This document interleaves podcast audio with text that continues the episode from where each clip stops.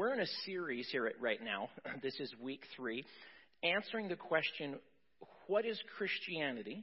And the way that we're trying to answer it each, each week, which feels a little either nebulous or too like we bit off more than we can chew. Like, how in the world do you answer that? Pastor Donnie talked a little bit about that week one. But what essentially what we're doing is we're each week we're answering that question with an answer that refers to our identity, who we are. So Pastor Donnie talked about this idea that we are a people of the book. This, this unique revelation from God, that God has actually acted in history, what, what we call special revelation or specific revelation, that He moved toward us. And we have this authoritative text, which is, which is reliable, which is trustworthy, which is still deeply, deeply relevant, even in the modern world. Last week, Pastor Bob talked about this idea that we are a people of presence. That maybe the most significant thing that happens in God's big story is that God moves into the neighborhood. That God actually takes on flesh, what, what, what we call the incarnation. And then there are all these implications for how we live and how we do life and how we live in our neighborhoods. That it's this sort of incarnational style of engagement and interacting. And tonight, what I want to talk about um, is this, this idea that we are a people of engagement. And specifically, what I'm meaning by that is cultural engagement. We are people who, who engage with our culture. And I want to look at a, a particular model for that in Scripture. If you have your Bibles, would you open up to Acts chapter 17? Acts chapter 17 is an account uh, Luke, this is his second volume. Luke, his first volume is the Gospel with his name attached to the Gospel of Luke. The second volume is talking about everything that Jesus continued to do incarnationally through his people. And so we, we, we get this recounting first of Peter, and he's sort of the main focus in the first part of the book of Acts. And in the second part of the book of Acts, it's this guy, Paul.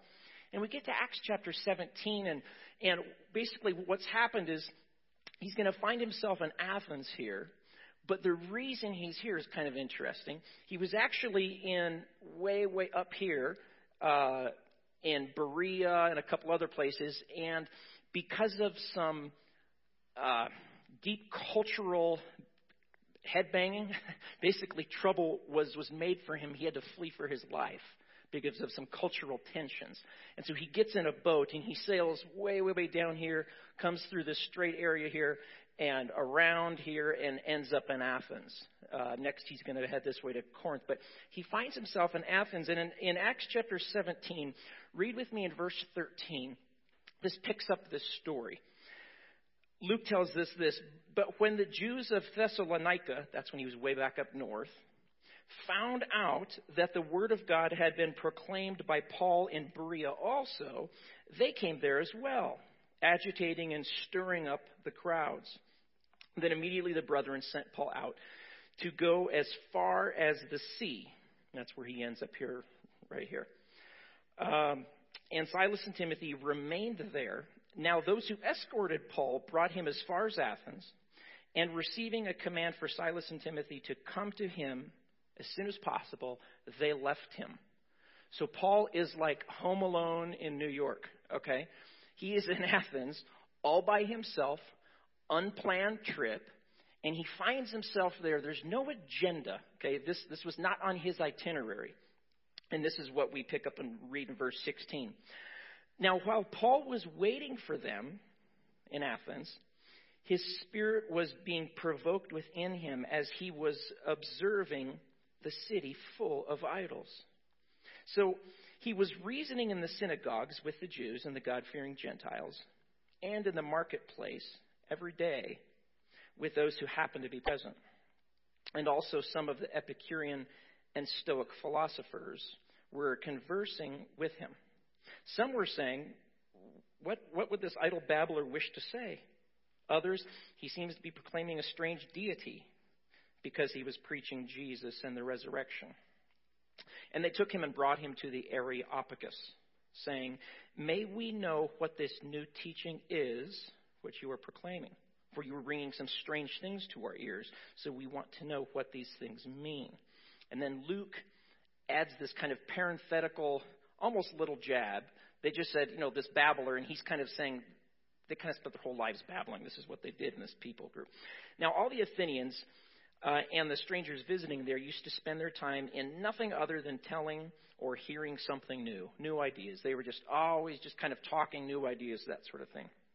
So Paul stood in the midst of the Areopagus and said, Men of Athens, I observe that you are very religious in all respects.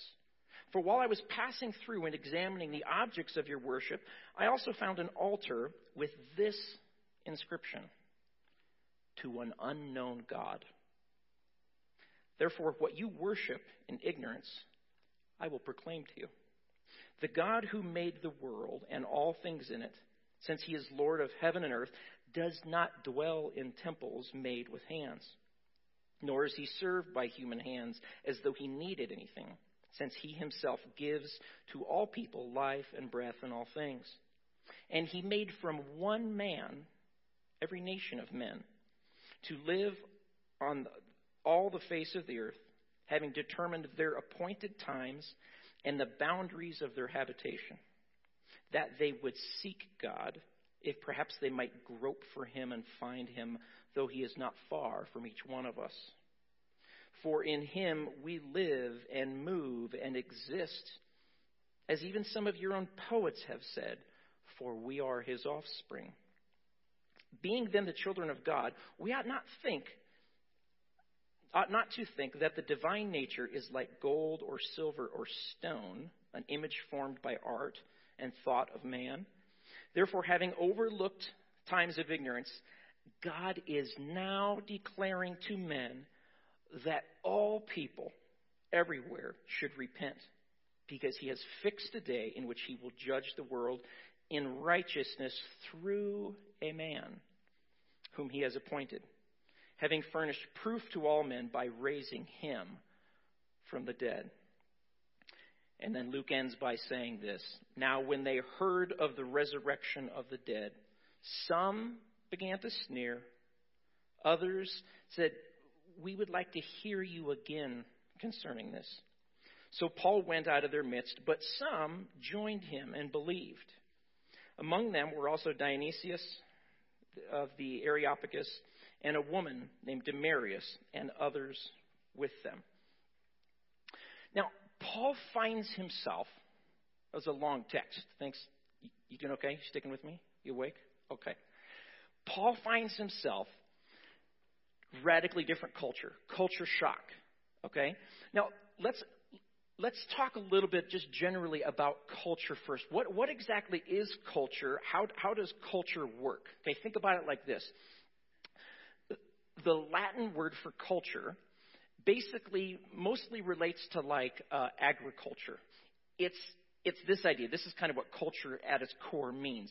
It it means to take stuff out of the ground, okay, like raw materials, and not to leave it alone, but but to like reorganize it, reorder it, mess with it in order to bring more potential out. Okay? So that's, that's this basic idea of culture that was used. It, it, it, referred to farming and that sort of thing. And so anything that, that's kind of culture related is this idea of I find something the way it is, but I don't leave it like that. I reorder it, I restructure it, and somehow bring more out of it than was originally there. Now, in the 17th century, this word culture kind of started being applied to people. Well, let's not just leave people the way they are. Let's, let's expose them to great art. Let's expose them to great poetry and philosophy. And, they, and then we call them what? Cultured, right? It's a cultured person. And then in the, in the 19th century, the word culture really was expanded more to how we kind of tend to think about it today. It's this sort of all inclusive understanding of life. And so most sociologists would define culture as this idea of sort of the the cumulative beliefs, attitudes, customs, practices, worldview, thinking categories, everything, dress of a particular group or a subgroup. Okay? So think about that. What is, what is music? Well, music is a cultural artifact. It, it's taking the raw material of sound, putting it together, into something that's not just, it doesn't just stir the soul. In a lot of cultures, music is actually something like holds the culture together. It's like the glue of the culture, right? What's, what's film as a, as a cultural artifact? Uh, or, or movie? Well, it's taking the raw material of our human experiences and weaving them together in this like narrative that, that goes somewhere, that, that, that speaks of something. And so here's the point culture is a claim about reality. Does that make sense? Um, James uh, uh, James David, what's his name now? Hunter. I'm, I'm getting his, mixed, his name mixed. He's got a middle name there that I always get mixed up. James Davidson Hunter. James Davidson Hunter said this is what culture is. He said culture is the ability to basically uh, say what reality is. It's to make a claim about this is the nature of the world. And so here's the point every culture that you step into, in its language, in its categories, in its art, in its music, in, in, every, in, in its uh, medical documents, in, in its legal documents, in its medical procedures, whatever it might be, it's all based on a certain understanding of the world, and it's making a claim about this is what's true this is what's real. This is what's important. This is what has value. This is what is beautiful. This is what you should want. So that's what a culture is. Okay? It's, it's, it's this macro, massive thing that we oftentimes don't think a lot about what, you know, the culture I came from. Yeah, it's a culture defines reality. This is essentially what a culture is. And so everything is a cultural artifact. Again, from art to music to uh, legal arguments, medical procedure, advertising. All of these things are culture. And everything is being rearranged to express some meaning. Could be human meaning, human value, whatever it might be. But it's to say how the world really is. Now, this goes back, go back to the first book of the Bible. The very first two chapters, we find two characters, and what are they commanded to do? have dominion, right? Rule over. What are they commanded to do to the ground? Cultivate it. Right? They're commanded to create culture. So this is a good thing. It's something that God designed. He said, I'm giving you a garden, and it's laden. There's, there's latent potential in there. I want you to build a city. Now, they don't ultimately do it. The book of Revelation ends. Who is it that builds the city? Revelation 21, it says the city descends from above, meaning God does it. We can't get there, but the intent is to do culture, to do architecture, to do design, to do beauty. And so this is this is a it's a divinely given task. It's something that we're hardwired to do. We can't not do it. It's just a matter of if we will do it well or not. So here's the question. What does it mean to do to think Christianly about creating culture. What does it mean to be a Christian culture maker? right? Because we said we can't avoid it. We either do it well or we do it poorly, but we have to create culture. And so as we think about this, I wonder if I were to ask you this, what, what would you say if I asked you, what is the state of our current American culture right now? What kind of, I mean, if you were to think about that, if you were to write a couple things down, if you were to try to describe it to someone, uh, I had I had uh, lunch with a guy who's he's a Westerner, but he's he's serving over in uh, Phnom Penh in in the east, and he came home for a short period of time, and he was like, "So what's gone on in the past eight years since I've been gone?" And I'm like, it's kind of like this, and it's, you know, I'm trying to explain kind of where we're at in our cultural moment because he's been completely removed from it, aside from a headline here and there. I wonder how you would answer that if someone said, What's the state of the culture of America where you're at right now? It'd be tough. And I would suggest, as, as we think about our culture, how exactly are we going to engage with being apprentices of Jesus? Like, how do we do that? Isn't that kind of to be totally honest with you? this message kind of messed with me this week. I really struggle. Not because I don't like have views and stuff, but because it just, it's like, it's so complex, right? How do we do this? How do we engage in our culture as apprentices of Jesus in a way that's faithful to Scripture and faithful to his call to love? And so, how do we do that? And so, um, I would suggest a lot of us feel tension.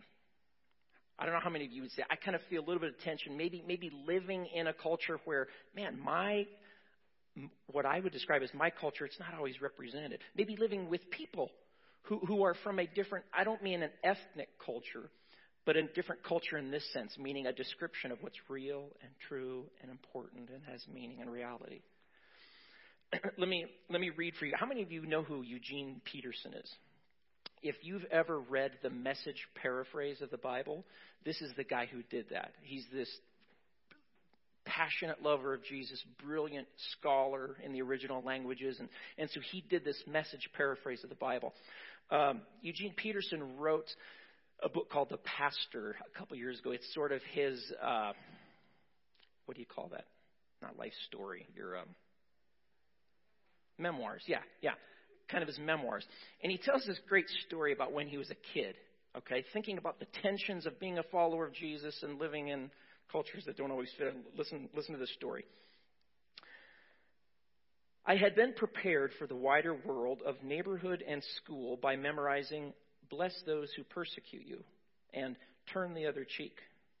I don't know how Garrison Johns knew that about me. Some sixth sense bullies have, I suppose. Most afternoons after school, he would catch me and beat me up. He also found out I was a Christian and taunted me with Jesus, sissy. I arrived home most days bruised and humiliated. My mother told me this had always been the way of Christians in the world and that I had better get used to it. She also said that I was supposed to pray for him.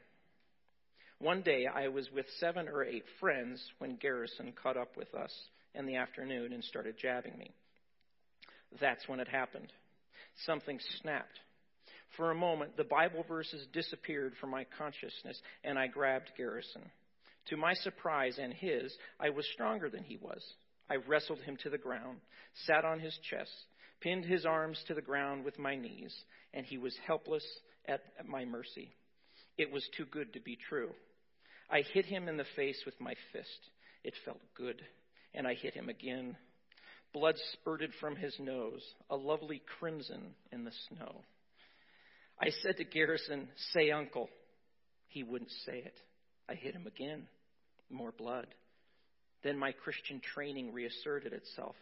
I said, Say, I believe in Jesus as my Lord and Savior. He wouldn't say it. I hit him again. More blood. I tried again. Say, I believe in Jesus Christ as my Lord and Savior. And he said it. Garrison Johns was my first Christian convert. That's the guy who translated the paraphrase of the of the Bible. See, well, I would suggest that many of our cultural engagements don't end with blood spurts of crimson uh, on on the snow necessarily.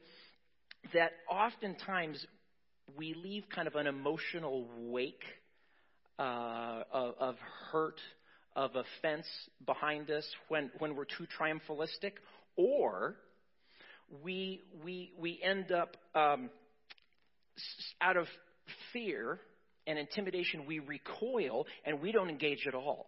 And we don't speak any truth, capital T, truth, even when the time presents itself. And so it's, it's this tension, right, of how do I engage appropriately and not go to over triumph, triumphalistic, triumph, oh, I can't say it, over triumphalistic or this sort of recoiling, this um, placating, this this this uh, assimilating is maybe the best way to put. It. How, how how do I not go into one of those two directions?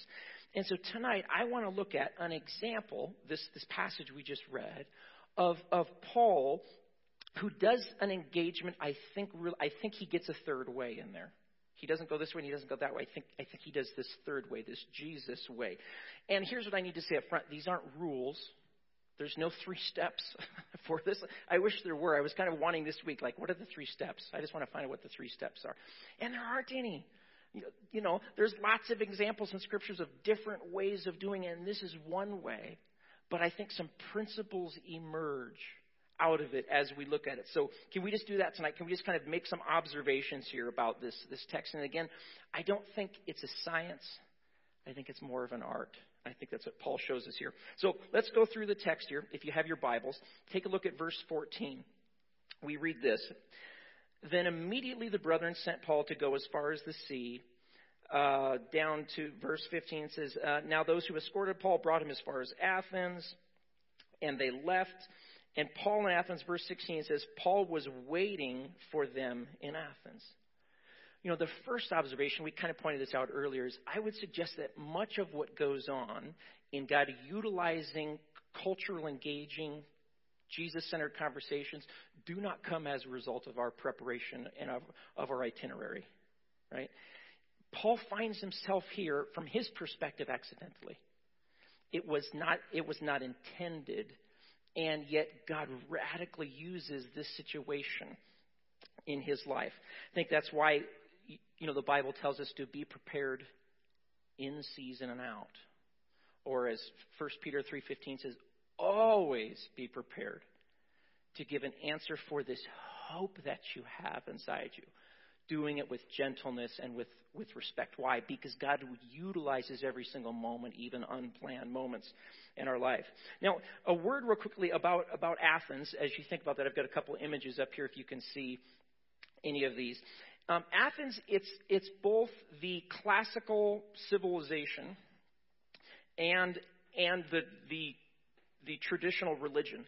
Now, Athens was somewhat in decline by this point in terms of its power and significance in the world. It was still kind of the intellectually elite kind of cultural driver in that way, but Rome had come in. It had set up its own, in fact, in the in the shade of of the great uh, this great worship center at the very top was was also a worship center for for Rome and and for Caesar. So there was you know, they're not completely in control at this point, but um, it's this it's this gorgeous area. This last one here you can see. This this is the Acropolis.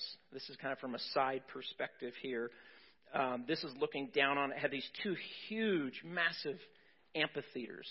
This was the theater of Dionysius over here, and you see the temple uh, up top, and you would have to enter through this side over here. This how Paul would have had to go up there, and it is entering this massive, massive area. Um, this is the forum. This would have been the marketplace. We'll talk in a second about what the marketplace was in particular.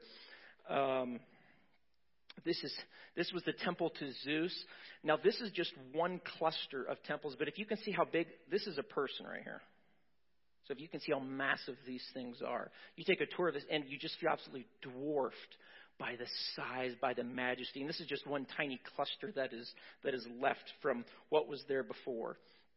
Uh, this is another temple that was up there. This was the walkway that any person would had to go to to get up to that great temple area. It was this fantastic, beautiful cultural center of the world. Um, this right here is the Areopagus. Uh, it's this uh, outcropping of rocks, kind of slanted, that it got its name or the people who actually were sort of the keepers of the city. They, they, they sort of kept guard on uh, ideas going on. The Areopagus is the ruling authorities of the city state of Athens. The Areopagus, a couple centuries before, is the same group that brought Socrates up on this hill and forced him to drink hemlock because of his ideas. They were the guardians of ideas. They don't have quite the same power and authority in this day, but Luke's almost setting the story up to be like Paul is sort of playing this role kind of like Socrates. He's standing there all by himself, addressing the Areopagus, and they're saying, We'd like to know about these ideas you have. So there's some intimidation going on there, even in this picture right here. Um, we see here that uh,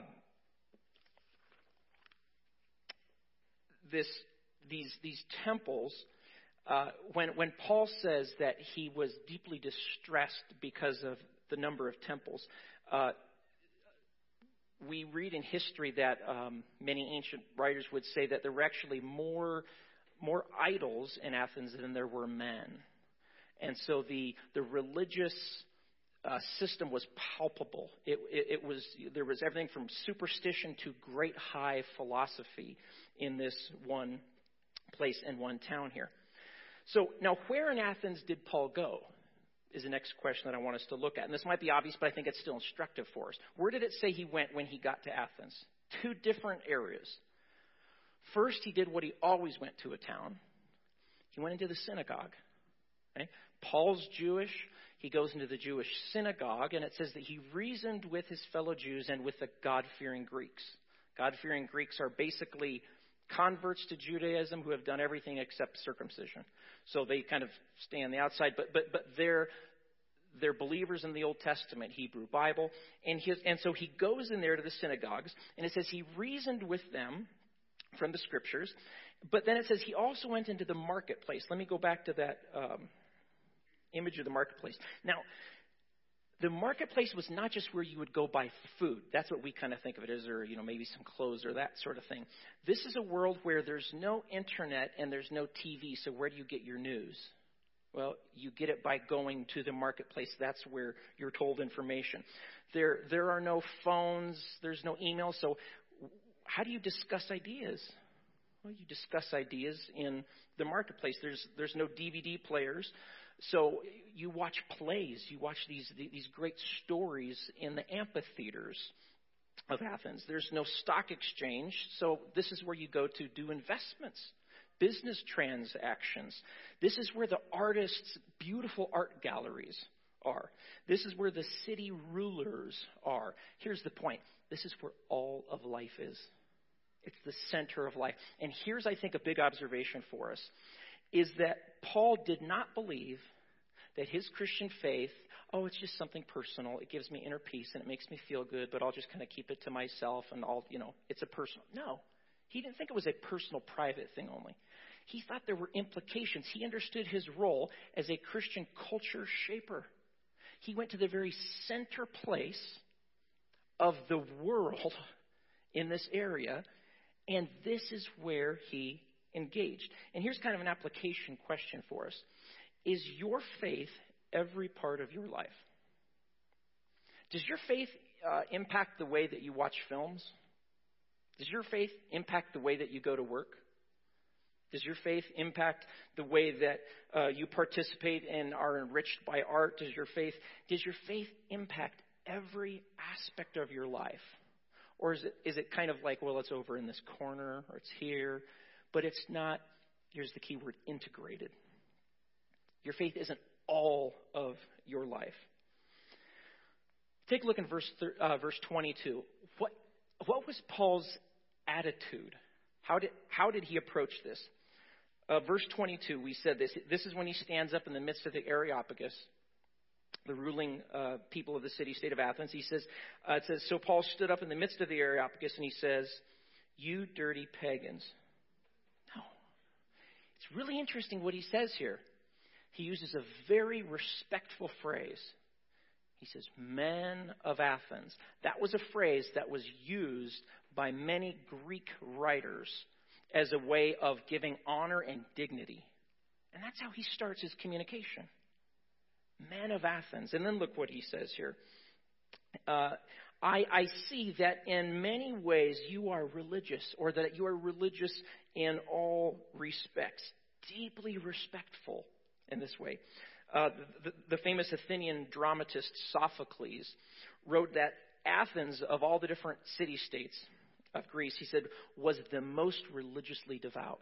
So Athens was known for this. Paul's aware of the role they play, and he says, You are the most religiously devout community, culture and I can see that in so many ways. He goes on in verse 23. He says, For as I was passing through and examining the objects of worship, I also found an altar with this inscription To an unknown God. And then he says, Therefore, what you worship in ignorance, I will proclaim to you. Now, the, uh, if you read Bible scholars on this, they will say this this inscription thing, like to an unknown God. They say there's two different possible meanings for why they had written this. One is they were hedging their bets, right? Like we've got literally thousands of gods covered here, but what if we missed one? You know, like that one might get ticked and might and might do something. So it's kind of hedging their bets of kind of like, well, you know, we're covering all our bases, sort of thing. That's that's a possible one. Another possibility is this idea that within, within Greek thinking, going far, far back, there was this idea, because there were many gods, but there was the idea that there was one ultimate, high, removed, untouchable, unknowable, completely transcendent being that we don't know anything about. Is he even personal or we, we just don't know. And all the other gods are like light emanating from the sun, but you can't actually get to the sun. And so we make this altar. We don't know this God's name. We don't know his intentions. We don't even know if he's personal. We don't know anything. But there's this higher, removed, ultimate, back behind the screen God. And so that's what we're making it for. And whichever one they had in mind, what's really interesting is that, that Paul states, or he starts with, what these people already think is true. He's starting with some kind of like assumed knowledge. What's that assumed knowledge? We don't know about this God. He uses the word ignorance, which is key. It's really, really key here for a couple different reasons. Ignorance was something, remember the two groups? There's Epicureans and what was the other group? Stoics, okay? And they're kind of different in their in their philosophy and their thinking. It, it, like to put it crudely um, and oversimplifying, the the Stoics are basically kind of New Age pantheists. They kind of think God's in everything and everything's in God, and you know the, the one soul sort of thing. Um, and then and then the Epicureans were sort of kind of like Western materialists. Yeah, if they're gods, they're removed, and they, you know, sort of like a deist. God's not involved, you know, sort of thing. And so uh, we just live our life. Pleasure is a high value, but a controlled means of that sort of thing. And and so they kind of represent these two different views here. But what's really interesting is that ignorance, and I think Paul knew this, most commentators think that he did, ignorance was, Paul was tapping on a deeply held cultural value. Remember, we said your culture explains what's real, how the world is, what's true and important, and all that stuff? Ignorance represented the original state, according to Stoics, that humanity was in before we sort of left this oneness with the impersonal force of God. And so they talked a lot about ignorance.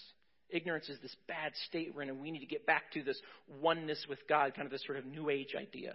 And if we would just do that, we would have enlightenment. I'm, that's not their word, but that's sort of our word, putting it back on there.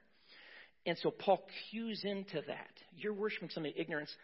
I can help you reach enlightenment. And they're like, we're interested. That sounds good.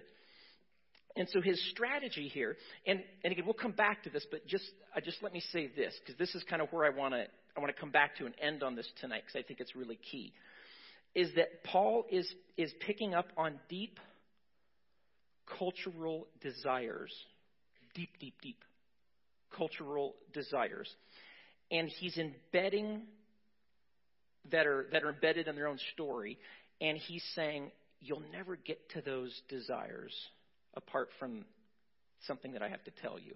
And that's kind of the rest of the story. He says, those things you really, really want, those things you're really longing for, those things that you're pursuing and here and there, the things underneath the things, there's only one way to get them, and I know what that is. That's, that's kind of what he's getting to. So we'll come back to that in a second. So look at his strategy here. strategy. When he, when he speaks with the, the Jews in the synagogue, what does he use as his jumping off point? See, he, he said he reasoned with them from the scriptures, right? Why would he do that? Well, why wouldn't he? Right? These are Jews. Of course, they accept the Old Testament scriptures. He's using what they already think is true. He's finding common ground with them. But what does he do when he gets to the Athenians? Does, does he start quoting from Isaiah or the books of Moses? He doesn't even mention a passage of Scripture when he's. Why doesn't he do that? Why doesn't he mention? He, is he kind of like uh, nervous? No. Are you kidding me? Is he, is he sort of embarrassed of the gospel? Are you kidding me? I mean, Paul is the least one who's ashamed of the gospel. You go back or uh, forward just a couple chapters, chapter 28, and we read this a totally different place where Paul's at, and we read that they arranged to meet Paul on a certain day and came in even larger numbers to the place where he was staying. He witnessed to them from morning till evening, explaining about the kingdom of God. How did he do that? Well, these are Jews, so here's how we did it. From the law of Moses and from the prophets, he tried to persuade them about Jesus. Some were convinced by what he said, but others would not believe. They disagreed among themselves and began to leave after Paul had made his final statement. And he said, The Holy Spirit spoke the truth to your ancestors when he said through the prophet Isaiah, and he quotes Isaiah a whole bunch, okay? Paul's not ashamed, so why doesn't he use Scripture when he's engaging with these Stoic and Epicurean Greek philosophical thinkers. See, I would suggest that the reason he does it is, is because he's starting with what they already believe to be true. It wouldn't, it wouldn't carry any weight if he started quoting Hebrew scripture. Uh, ben Witherington is a, is a New Testament scholar. Uh, he, he puts it this way He says, Arguments are only persuasive if they work within the plausibility structure existing in the minds of the hearers. What he's saying is this your argument is only, it will not penetrate the person's mind and heart unless they even have a category for what you're talking about. It's not even plausible. There's no, there's no plausibility structure. If you say, let me tell you about something, and they don't have a category for it, they're just going to be like, mm, okay, I don't even know what you're talking about. and so he's using their their structures, their categories as he talks to them. So rather than being a Bible thumper, rather than doing what our, our good friend Eugene Peter did to uh, uh, Mr. Johns, punching him in the face, Paul actually, he sort of takes on their categories. He assumes some of the things that they're thinking, and he affirms where he can things that, that they have already. There's certain understandings of the world. He's, he's affirming their culture where it's appropriate. And he's saying, You have some insight there. You have some deep insight into that. But let me explain why that is. I agree with that. I think that too. Here's why I think it. And then it's sort of a comparison of which, which one has a better explanation of the cumulative facts and details that we're wrestling with in our experiences here. And so he kind of plays according to their rules as of, of the community's rules of the culture as he's trying to reach them. Now, if, if we were able to more closely go through this, we don't have time tonight, but if, if we went through this message, uh, this oratory thing here that Paul gave, you would see that he's actually, a lot of scholars point this out, he's actually following a certain structure that was common uh, among the Stoics, meaning how they approached. Let me just give you this little statement right here. Um, Cicero was a Roman academic, and Cicero kind of uh, paraphrased for us what it is that, that the Stoics believed. And here's what he said this was his take.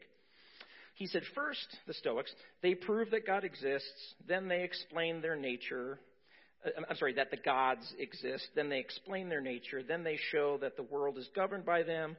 Lastly, that they care for the fortunes of mankind. That's almost the exact structure that Paul takes here. Paul's using the categories, the thought pattern, the way, the culture in which these pantheistic, pagan, Greek, Athenian philosophers thought. And here's what's interesting. Remember, we said this was not on Paul's itinerary. How do you suppose Paul did this if he wasn't like he didn't? I mean, he didn't have his he didn't have his sermon notes. How did he do it? Because he was a student of culture. He knew he quotes their their philosophers, which are poets. As back then, it's the same. He quotes like their music of the day. It would it would be like someone you know, me sitting down with someone being like, oh, oh yeah, and I and I quote a song and they're like, oh wow, you know that? he's deeply involved in the cultural artifacts of different groups. And we know that because this is not a prepared situation, but he's deeply aware of this of this world. Paul uses their language, the cultural categories, affirms when he can, when he can, um, but he's also confronting. He's also confronting pieces of the culture. Um, see, this is always going to be the case, I would suggest. If you move out into any part of your culture, your world, with the gospel, with the person of Jesus, it will both confront and it will affirm places in our culture.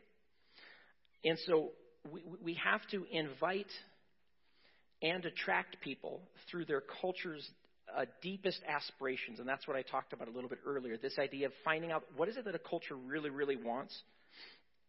See, this is, this is what uh, Paul's doing. Athens, we said it's a blend of superstitious idolatry, highbrow, enlightened philosophy, and all that. Um, Paul uses the insights of these brilliant philosophers to support the Christian faith.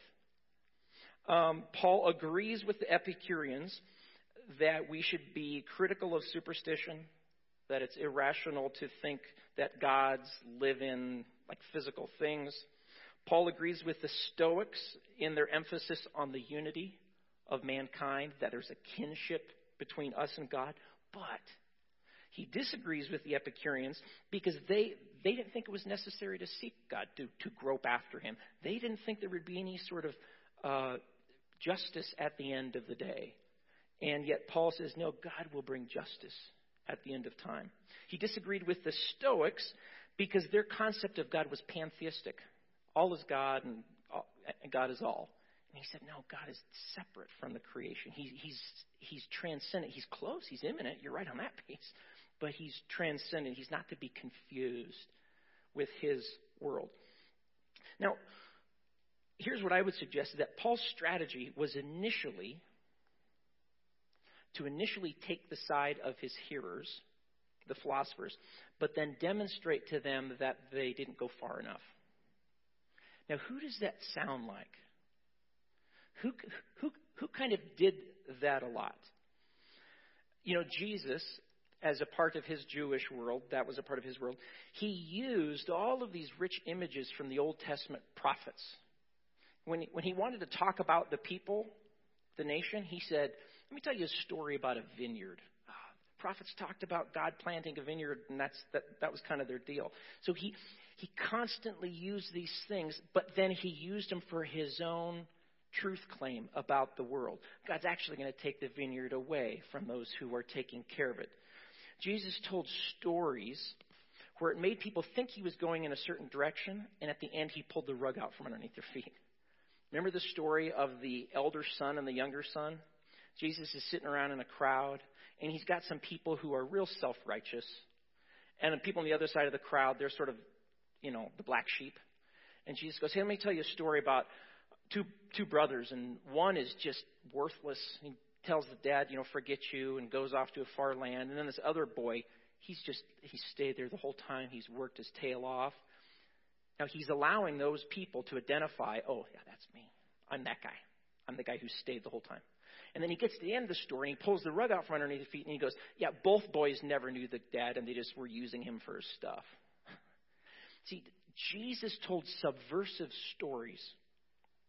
I would suggest what Paul is doing here is what he learned from his master.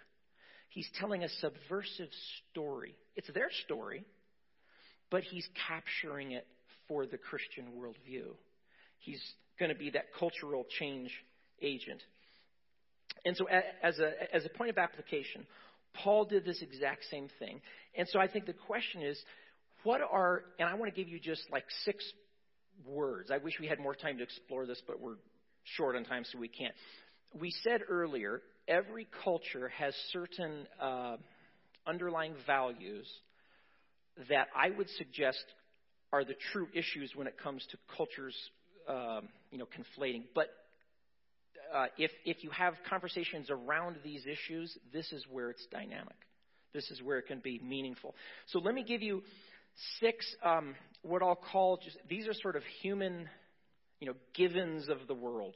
Okay, these things are kind of built into, I would suggest, our culture that every single person thinks is important. It's a human given. But the question is, can their culture explain it? Can their worldview explain these things? Because Paul did this, Jesus did this. And so I think this is maybe where we go. So I'm not going to give you exactly, you know, this is how to have the conversation because we said, remember, this is more of an art than a science. But these are the issues around which to have the kingdom conversations that end up being culture shaping. And the first one is meaning. Uh, by that I mean having a purpose, having a significance. To have meaning is to have an overall reason for being here. Um, and to have kind of something beyond this immediate moment and myself that I am leaning toward. Um, and I would suggest that this psychological need, and see, all of these things, as you have conversations with people around these cultural issues, you can, you can give examples from culture and say, well, sure, meaning is extremely important. Um, this is, again, I think it's uh, inarguable. There's a, there's a physician and uh, a professor and an author. His name is, uh, if I can pronounce it correctly, Atul Gawande. And uh, he's, uh, he's a medical doctor, he's a surgeon, and he, he tells of a doctor working at a nursing home who, who persuaded um, the people running, the administrator, to bring in dogs, cats, parakeets, uh, like a colony of rabbits, and, and even a group of laying hens uh, to be cared for by the residents. And what he found out why it was what, what, what was so significant about it are the results of doing this. And this is what he said. I'll just read it for you. He said the results began to, I'm sorry, the residents began to wake up and come to life. People who we had believed weren't able to speak started speaking. People who had been completely withdrawn, non ambulatory, started coming to nurses' stations and saying, I'll take the dog for a walk. All the parakeets were adopted and named by the residents. The use and need for uh, drugs for agitation dropped significantly to 38% of the previous level, and deaths fell 15% simply as a result of doing this. Why? Well, this is the conclusion of the architect of this. He wrote, I believe that the difference in death rates can be traced to the fundamental human need for a reason to live. And then Gawande goes on to say, why simply existing, why being merely housed and fed and safe and alive seems empty and meaningless to us? What more is it that we need in order to feel that life is worthwhile? He says the answer is that we all seek a cause beyond ourselves. I think we all know that. We're aware of that. We need something to live. See, now, our Western secular culture would say, just, just don't think so deeply about that issue, why you live. Just enjoy the moment. I mean, that's typically the answer. If, it, if it's not meaningless, oh, you know, you just give up and it's, there's no meaning. Ah, just don't think about it. Enjoy the moment, and that's all. See, the Christian answer is very different. The Christian answer says, you're not thinking deeply enough about this, what, uh, about what this means. See, when I am feeling downcast, when I am starting to feel I don't have meaning, it's because I'm not thinking deeply enough about the implications of what it is that I believe. Listen, listen to this. This comes from Timothy Keller. He says, this is, this is what Christians center their lives and put the flag of their lives in. Christians believe that there is a God who made us in love to know him but that as a human race we turned away and were lost to him. However, he has promised to bring us back to himself. God has sent his Son into the world to break the power of sin and death at infinite cost to himself by going to the cross. Christian teaching is that Jesus rose from the dead and passed through heavens and is now ruling history and preparing a future new heaven and new earth without death and suffering in which we will live with him forever. And then all the deepest longings of our hearts will find their fulfillment. See, that's what the Christian says. That's what we plant our life in. That's how we have meaning. So the first one is meaning. The second one, and I'm not going to go as much on each one of those here, um, satisfaction. This is simply the idea that we want something that nothing in this life scratches the itch for.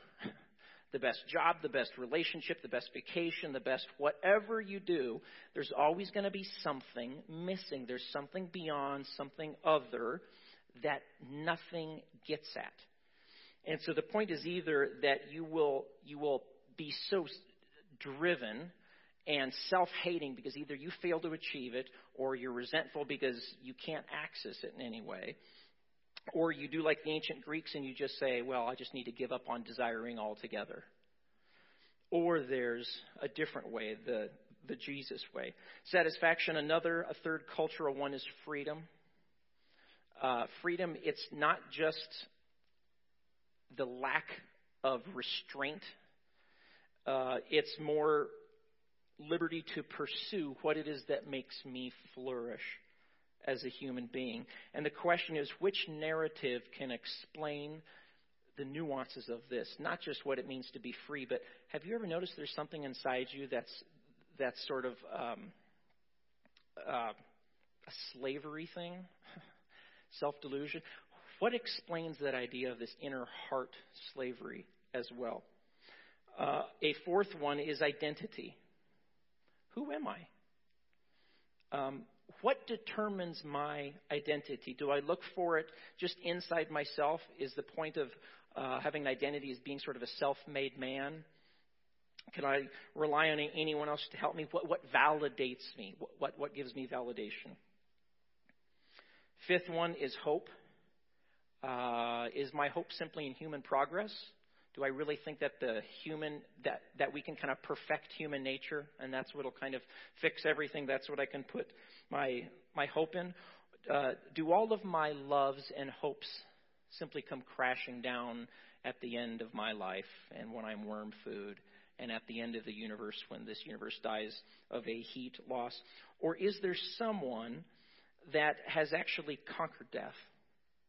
And if I'm found in him, allows me to go beyond that? How do I explain hope? And the last one is justice. Which narrative, which culture, and again, these aren't ethnic cultures we're talking about in, in its broad sense, which understanding of the world best explains things like uh, universal human rights? Um, this idea that um, it's not just feelings, but you actually have a moral obligation to love others around you. Uh, why is it okay for the why is it not okay, or is it okay for the strong to eat the weak in our society?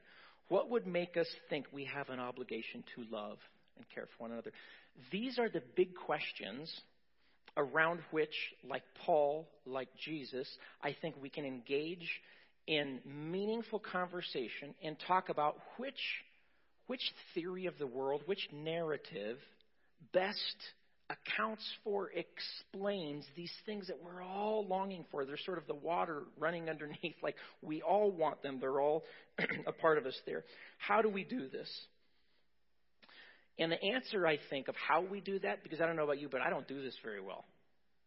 I mean, lots of times I, I, I don't do this well at all it, creates more heat than light, or I'm too afraid and I back up and that sort of thing. How do I do this? And I think the answer is kind of hidden at the end of what we're told about here in the story of Acts 17. Look in verse 30. Therefore, having overlooked times of ignorance, this is Paul talking to them. He's saying, there has been this tendency to turn everything on its head, to worship creation rather than the Creator. And he said, therefore, God has overlooked the times of ignorance. Humanity basically trying to be its own Savior. But God is now declaring to men that all people everywhere should repent because he has fixed a day in which he will judge the world in righteousness through a man whom he has appointed, having furnished proof to all men by raising him from the dead. Who, who, who's the man Paul's talking about here? He actually doesn't name him to the philosophers, at least in this particular passage. He almost leaves it vague, leaves them asking this question who, which, what man is this? What, what possible man could be that? Who is the man through whom God is going to judge the world in righteousness? Through what man did God give solid evidence of this truth by raising him from the dead? See, the only reason that Paul, I would suggest, remember at the beginning what it says about him? It says he was deeply distressed, he was bugged. I mean, deeply on edge. Why? By seeing the idolatry. How, how can he both be deeply disturbed in his spirit by, by this you know, pagan idolatry and yet respectful, loving, non judgmental? Do you see how those two, they don't go together a lot, do they? I mean, he's deeply bothered. He's impassioned by this. And he's, and he's also compassionate toward them. He moves toward them with respect. He cares about them. And I would suggest that it's because he serves a man who died for his enemies, and his last breaths were for his enemies. He died for them. See, it's, it's only in Jesus that, that we can. Let me, let me read some words to you from one author because he kind of combines. See, no, no one like Jesus is like this picture here. That Jesus combines high majesty with the greatest humility. He joins the strongest commitment to justice and yet has astonishing mercy and grace. He reveals a transcendent self sufficiency in himself and yet an entire trust and reliance upon the Heavenly Father. We see in Jesus tenderness, but never weakness. We see boldness, but without harshness. We see humility, but never in uncertainty. And see, only in Jesus do we find unbending convictions, right? Strong, unmovable convictions, and yet complete approachability. His insistence on truth, but always bathed in love. His power without insensitivity. Integrity without rigidity. And passion without prejudice. See, only, only if you and I see that, the real Jesus, only if I see the real Jesus and, and make him my center, can I begin to be empowered to move into this kind of uh, kingdom transformation culture change that I'm called to. And, and, and I, don't, I don't become this person who's triumphalistic, angry, mean, upset, fearful about the direction of the culture. And I'm not someone who is completely recoiling, unwilling to engage and interact, fearful I could be wrong. And so I just assimilate. Jesus provides a third way. But it's only, I think, by putting him at the center.